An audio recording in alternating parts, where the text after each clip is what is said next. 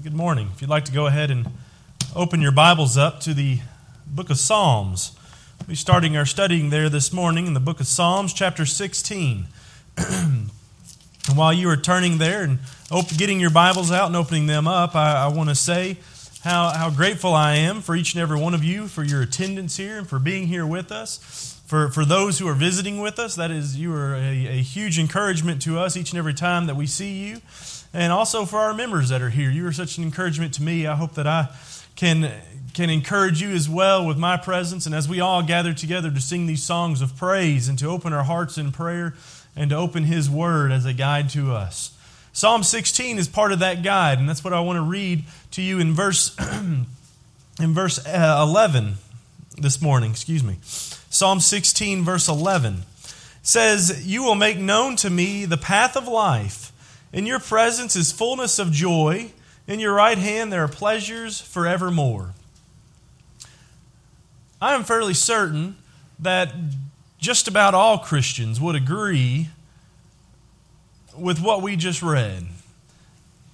That in God, we have a pres- in His presence, there is a fullness of joy, there is true happiness. And there are true pleasures that are, that are made available by his right hand. But at the same time, even though we would agree with these statements, we also would also find ourselves at times not as close to God as we would like. We find ourselves spiritually weak. We find ourselves filled with depression. We find ourselves gripped with anxiety. In such times, what can we do in order to become close to God again? The answer to that question is found in Psalm 16, verse 8. It says, I have set the Lord continually before me, because he is at my right hand, I will not be shaken. It's when we set the Lord before us that we receive the benefits of his blessing, uh, the benefits of his presence. And I want to spend, spend some time talking about that this morning, but before we do so, I need to make a point about this afternoon. I want to encourage you to, to make sure that you are here this afternoon, especially if maybe in the past it has been your habit not to do so. Because, for starters, we are greatly encouraged and greatly lifted up by your presence. Whenever we are all here together, we, we are doing something which God has ordained us to do, not, not just for the sole benefit of His enjoyment and His pleasure. Certainly, He is the audience in our worship, and we are participating in that together. But he's also instituted this because he knows the importance of it for, for us as individuals and for, uh, for us as a collective. But, so certainly we need to strive at every opportunity to be here for that, but also because of the topic that we're going to be studying this afternoon. That topic is revolving around the reliability of the book that we're reading. We are asking the question this morning how is it that I can draw closer to God? And we're going to open God's Word and we're going to see what He reveals to us in ways that we can draw closer to Him. But can we know that the words that He has revealed to us are reliable? Can we know that, that the words that are, that are, are in here that provide hope are words that we can trust? Well, that's the topic for this afternoon's lesson. I, I, I, hope that you will, you will make every effort to be here for that because it is that word that guides our lives. And we need to know that that word is something that we can, we can put all our trust in. But this morning, we're going to start by noticing where are we setting God? Where is God set before us? Is he, is he set in front of us as a leader? Is he set behind us as someone that is, that is less than us? Or maybe he's set beside us as if we have made ourselves an equal. Where are we setting the Lord? We need to be setting Him before us. And we can do that by beginning at looking through His creation. The nature uh, that, that God has made and that we see around us can help us to draw closer to Him.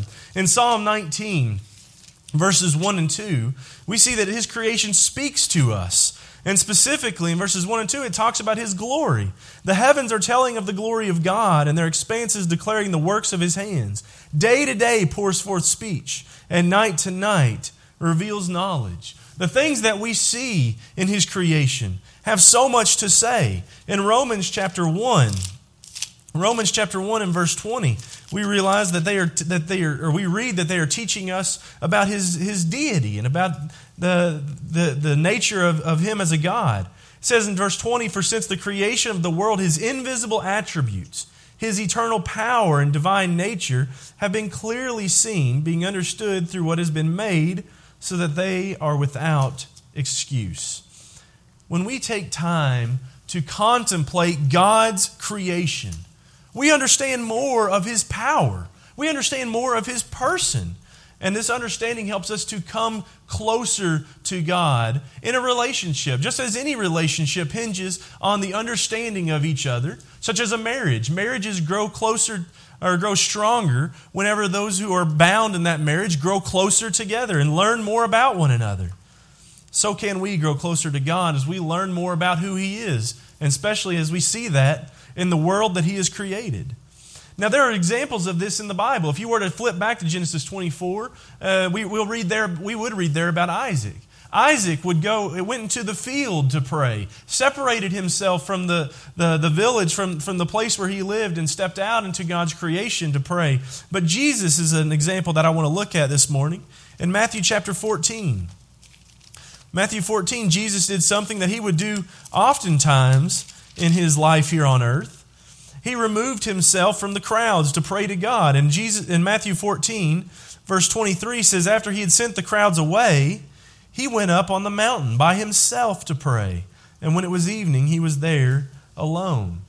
This was something that he, that he made a habit of, whenever, even towards the end of his life. He stepped away from everything, and he, went he took his, his, the, the three disciples with him that, that he took, and, and even asked them to stay here while I go even farther. And I go into the garden, I go into God's creation to be with my Father in prayer. We see that it just may be easier for us to draw closer to God when we're in the midst of His creation and not man's creation. When we're not in the midst of, of cities and, and, and streets and buildings, and, and we step out of that for a minute to see what God in the beginning created with His Word. Maybe that can just help us a little bit, make it a little bit easier to draw closer to Him.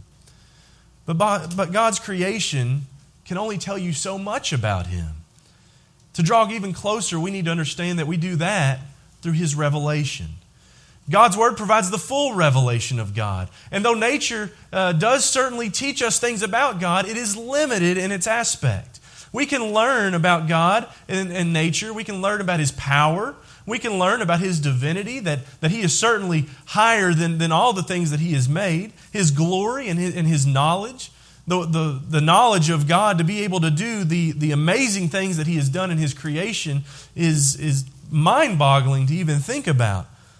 But we learn nothing of His will through His creation. We learn nothing of His purpose for man on this earth just by looking at His creation. It's only through His divine revelation that God has made His will fully known. And He's revealed many things to us through the Holy Spirit, who in turn gave those things to His apostles, and they wrote them down so that we would have them today. Turn over to 1 Corinthians for a moment. 1 Corinthians chapter 2. And read with me in verses 9 through 12. But just as it is written, things which eye has not seen and ear has not heard, and which have not entered the heart of man, all that God has prepared for those who love him, for, uh, for to us God revealed him through the Spirit. For the Spirit searches all things, even the depths of God. For who among men knows the thoughts of a man except the Spirit of the man which is in him? Even so, the thoughts of God no one knows except the Spirit of God. Now we have received not the Spirit of the world, but the Spirit who is from God, so that we may know the things freely given to us by God.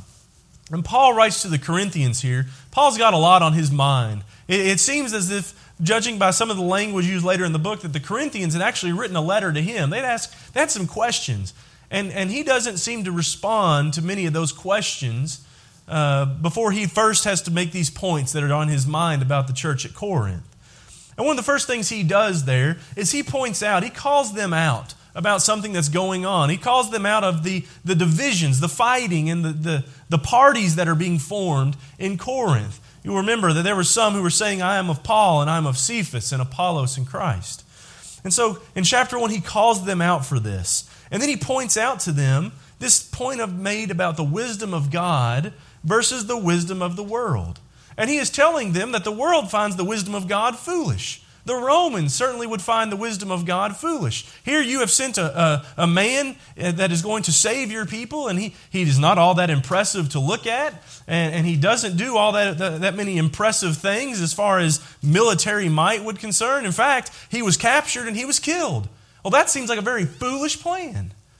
And so the wisdom of the world sees God's wisdom as foolish. But notice in chapter 2, in verse 6, what he says to them. He says, Yet we do speak wisdom among those who are mature, a wisdom, however, not of this age. Not of this age, nor of the rulers of this age who are passing away. But we speak God's wisdom in a mystery, the hidden wisdom which God predestined before the ages to, to our glory. The wisdom which none of the rulers of this age has understood. For if they had understood it, they would not have crucified the Lord of glory. Paul is going to go on to tell them that even though this might not be the wisdom of this age, and that's very relevant today. How oftentimes do we hear for all the problems that we might have and for all the, the instances where, where we might be sinking spiritually farther away from God and sinking into, into these things that, that oftentimes take our attention off of Him, such as uh, fear and, and, and even greed. And, and when we see those things, the world says, here's what you have to do. This is the wisdom of the world. But Paul says, I'm not going to talk to you about the wisdom of the world. And I'm not going to talk to you about the wisdom of God with great and powerful words either. He tells them, I didn't come with, uh, proclaiming the testimony with, with elaborate words and persuasive words. He says, It's not what I say that matters. It's not this great and, and, and powerful speaking, but it's this great and powerful message that, that draws us closer to Him. And we need to depend upon that word to remain closer to Him. A great example of that is seen in Matthew chapter 4. In Matthew chapter 4, we, we see the Son of God. We see Jesus the Christ. And, and time after time after time, Jesus is in the wilderness and he, is, he has uh, been there for some time. And, and Satan comes to him and is trying to tempt him. Over and over again, he tries to tempt him. And time and time again, Jesus answers the tempter with Scripture.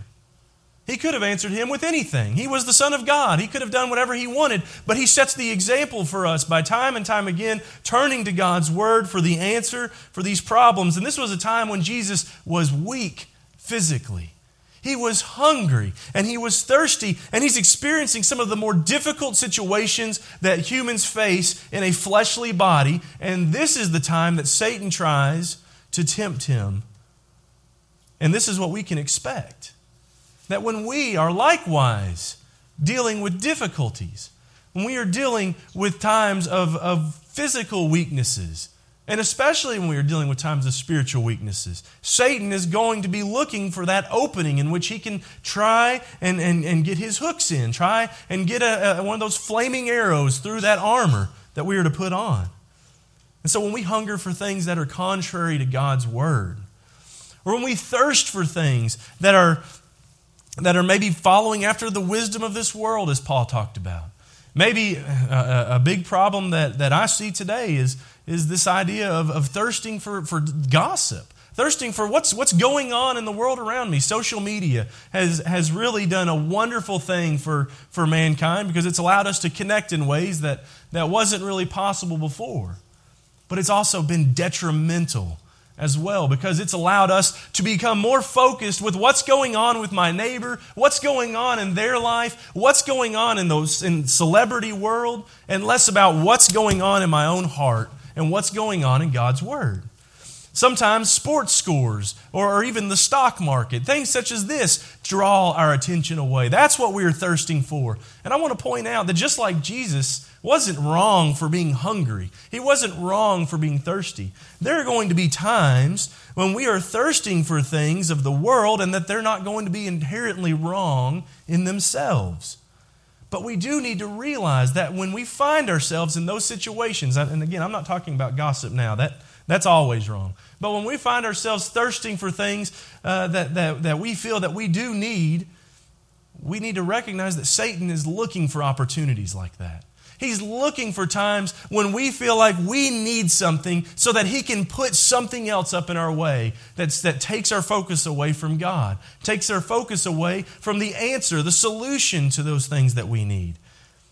And Jesus' response to that was to remind himself over and over again of the will of God revealed through his word. That is how I will answer the, the devil when he tempts me with this worldly advice. But please don't stop at just listening to God through his word. We need to take that a step farther. We really need to draw close to God, and we really need to set Him before us by doing so through our prayers. God has revealed Himself to us in His creation. And, and, and, in his creation, we have seen so much about, about his, his being and about his attributes. And then he has revealed himself to us in, our, in the revelation, in his word. And in that, we have seen that he has a plan for us, that he loves us. It's time for us to reveal ourselves to him. And we do so through prayer.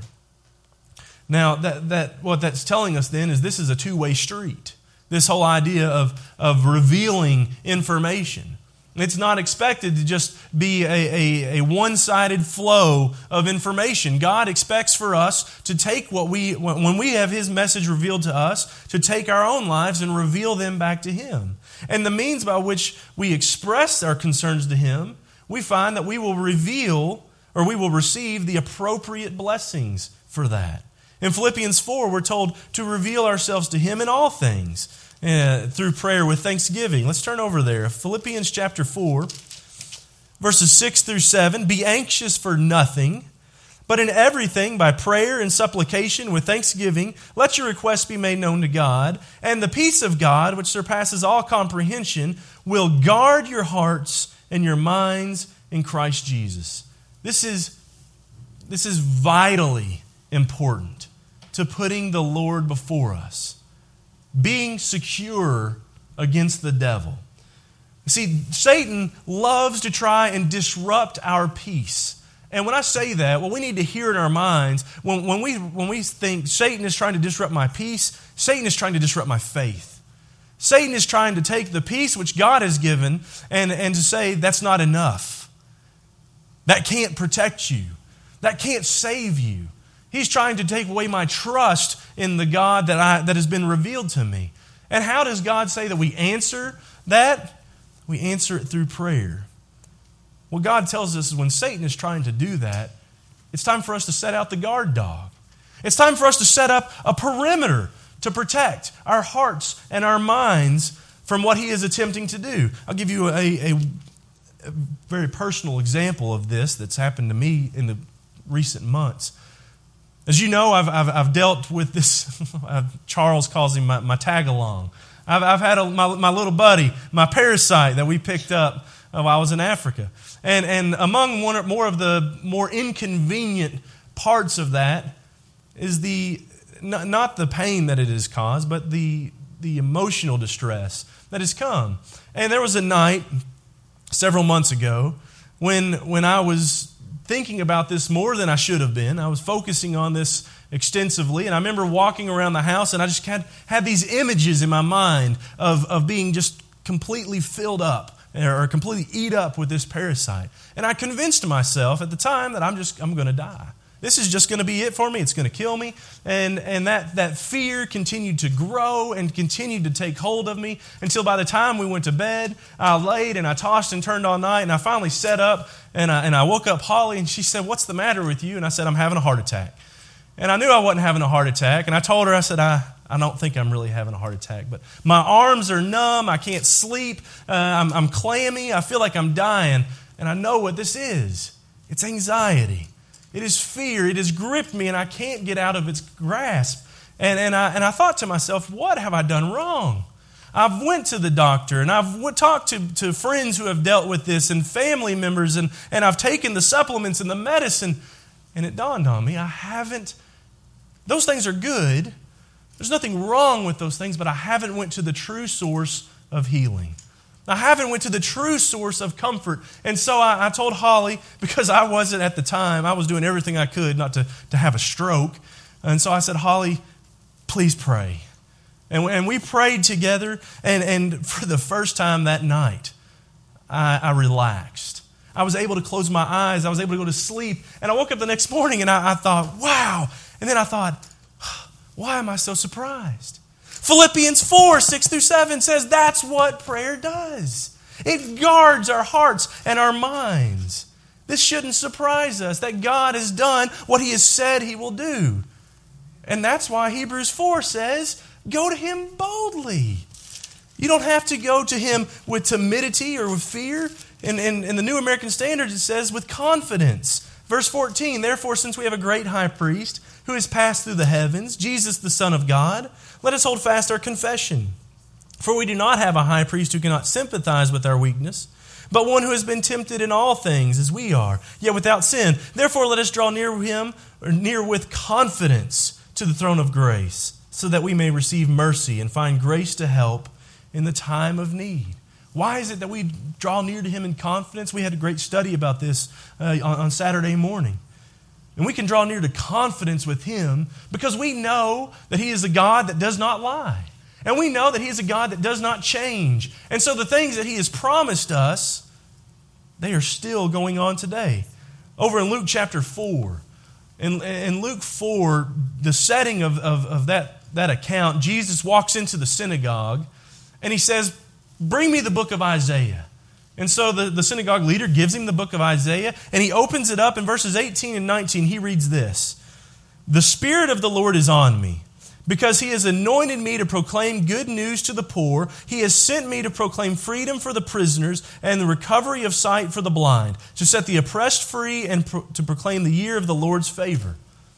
And then he closes the book and he hands it back to the synagogue leader, and he goes and he sits down, and everyone's staring at him, and he says, this prophecy has been fulfilled in your hearing.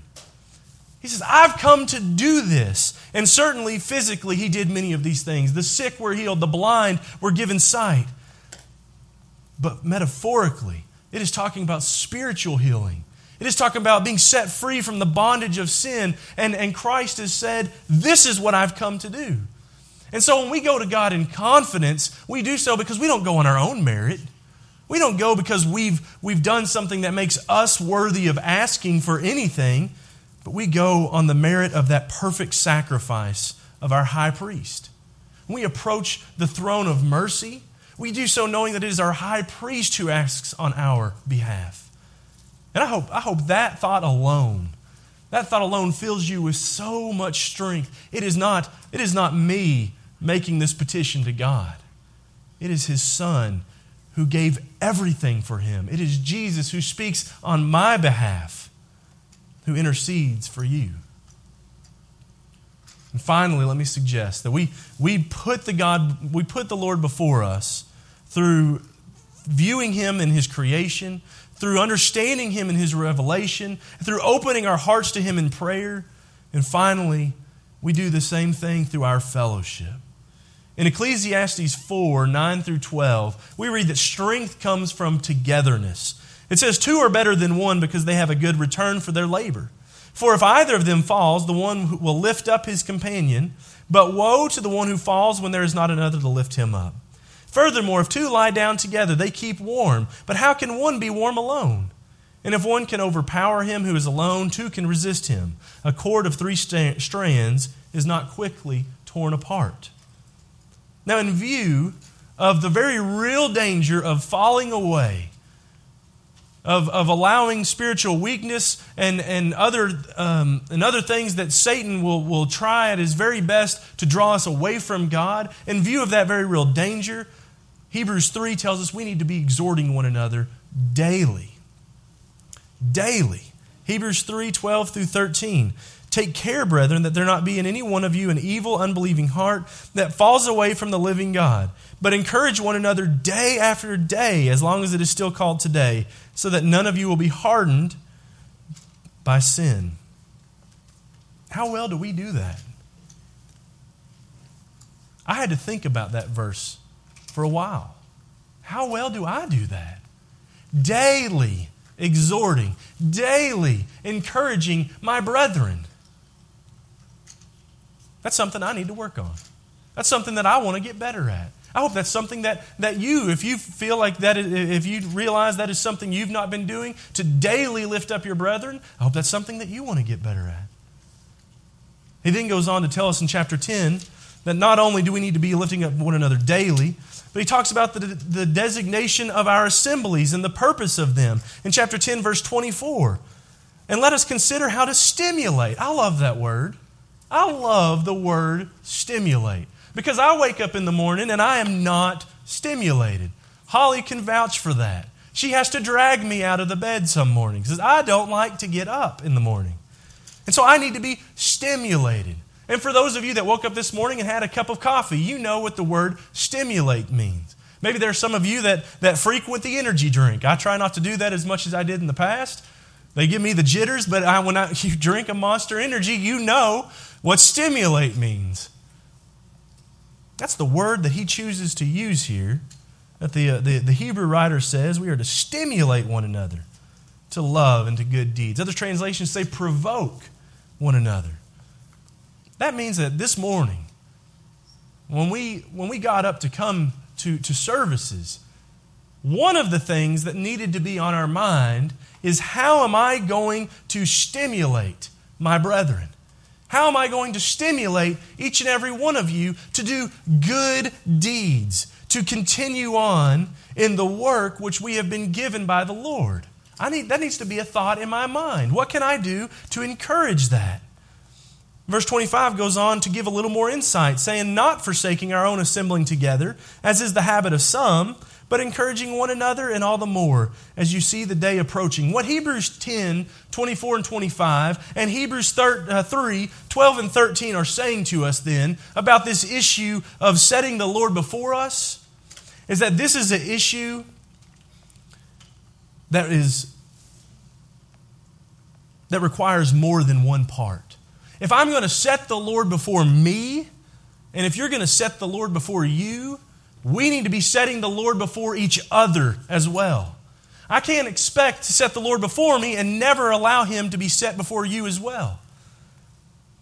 And what that says then is that we are, we are kind of like a fire. And we are kind of like the coals in that fire. And it is our job to try and, one, make sure that we are all gathered together as closely as possible so the light of that fire can, can be as bright as it can be and the heat felt from that fire can radiate as far as it can possibly radiate. But that also means that when we see a coal starting to roll off to the edge, we need to try to reach out daily and encourage that coal to come back in, to coal to burn a little bit brighter. And if we feel ourselves starting to roll away, we need to be not waiting for that, that invitation to come back. We need to step back into that fire and step back into the light that it, that it puts out. See, our assemblies, the, the time that we spend here this morning singing praises to God, the time that we spend here this morning praying and opening our hearts to God and, and remembering the death of His Son and, and praising Him and reading from His Word, do you know what that is? It's a sneak peek it's a, it's a trailer. We all know what trailers are. You go to the movies, and these, these are all the movies that are coming up. This is a trailer for, for the life that we can expect to live in eternity. It is a foretaste. And in Revelation chapter 7, it talks to us a little bit. Verse 9 After these things I looked, and behold, a great multitude which no one could count, from every nation and all tribes and people and tongues, standing before the throne and before the Lamb, clothed in white robes and palm branches were in their hands. And they cry out with a loud voice, saying, Salvation to our God, who sits on the throne, and to the Lamb. And all the angels were standing around the throne, and around the elders, and the four living creatures. And they fell on their faces before the throne and worshiped God, saying, Amen. Blessing and glory and wisdom and thanksgiving and honor and power and might be to our God forever and ever. Amen. Then one of the elders answered, saying to me, These who are clothed in white robes, who are they? Where have they come from? And I said to him, My Lord, you know. And he said to me, These are the ones who came out of the great tribulation. And they have washed their robes and made them white in the blood of the Lamb. For this reason, they are before the throne of God, and they serve him day and night in his temple. And we would visit on the throne excuse me, and he who sits on the throne will spread his tabernacle over them, and they will hunger no longer, nor thirst any more, nor will the sun beat down on them, nor any heat, for the Lamb in the center of the throne will be their shepherd, and will guide them to springs of water of life, and God will wipe away every tear from their eyes. We read that, and as Christians, we, we, we look forward to that day. Specifically, what we read in verses 16 and 17. We look forward to the day where there is no more hunger and no more thirst, and we, we no longer are desiring to know God because we are with God. There's, there, there, there is no more uncontrollable sorrow and, and, and burdens because God is there with us, wiping away the tears. And this is something that goes on day and night. And it is something that goes on with a great multitude, with people from every nation and every tribe and every tongue. And so, what that tells me is that if I don't like, if I don't like what we're doing here today, maybe because I don't like some of the people that are there, or maybe because I don't feel like I just have the time for these things that we do today, if, if, if church, if the worship service that we have today, gathering with the saints for, the, for a few short hours, if that's something that I don't appreciate today, I can go ahead and tell you right now, you're really not going to be happy with heaven. You're going to be disappointed with what God has store for us for eternity. We need to really think about that. It is through God's creation, it is through His revelation, it is through our prayers, and it is through His church that we draw closer to Him. And so we need to ask ourselves the question where are we setting God? where are we setting the Lord? Is He setting before us?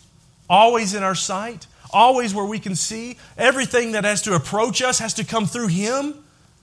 Or is He off to the side as if He is a peer? Or is He walking behind? If we will do this, if we will set the Lord before us, and we will draw closer to God and we will be able to sing with David what he wrote in Psalm 16 11. Again, what we started out with the presence of God is fullness of joy, and at his right hand are pleasures forevermore. But I want to say that that joy is only available, those pleasures are only there for those who belong to him. This morning, if you have not yet become a child of God, if you have not if you have not believed in his son, and if you have not turned away from the ways of, of, of the world, from, from your own, own ways of how this is my life should, should be lived, or, or the ways of your family, or the ways of your friend, the wisdom of the world, and turn to His wisdom, turn to His way. If you have not been buried with Him in baptism, as we talked about in class this morning, the forgiveness of our sins is through that precious blood which we come into contact with when we submit in obedience to baptism. And if we have not made that confession before men, so that he will confess us before his Father, then we are not children of his. And if we are not children of his, we don't have this hope that his word tells us over and over again is made available to us. But we can. You can. If there is any way in which we can help you with that this morning, I encourage you to let it be known. And if, there, if you are a child of God and you have, have, have strayed from the truth and you realize you have not been setting the Lord before you and you desire to, to confess that or, or to just ask for the prayers of the saints, we desire to help you too. If there's anything we can do to assist you, won't you please let it be known right now as we stand and as we sing.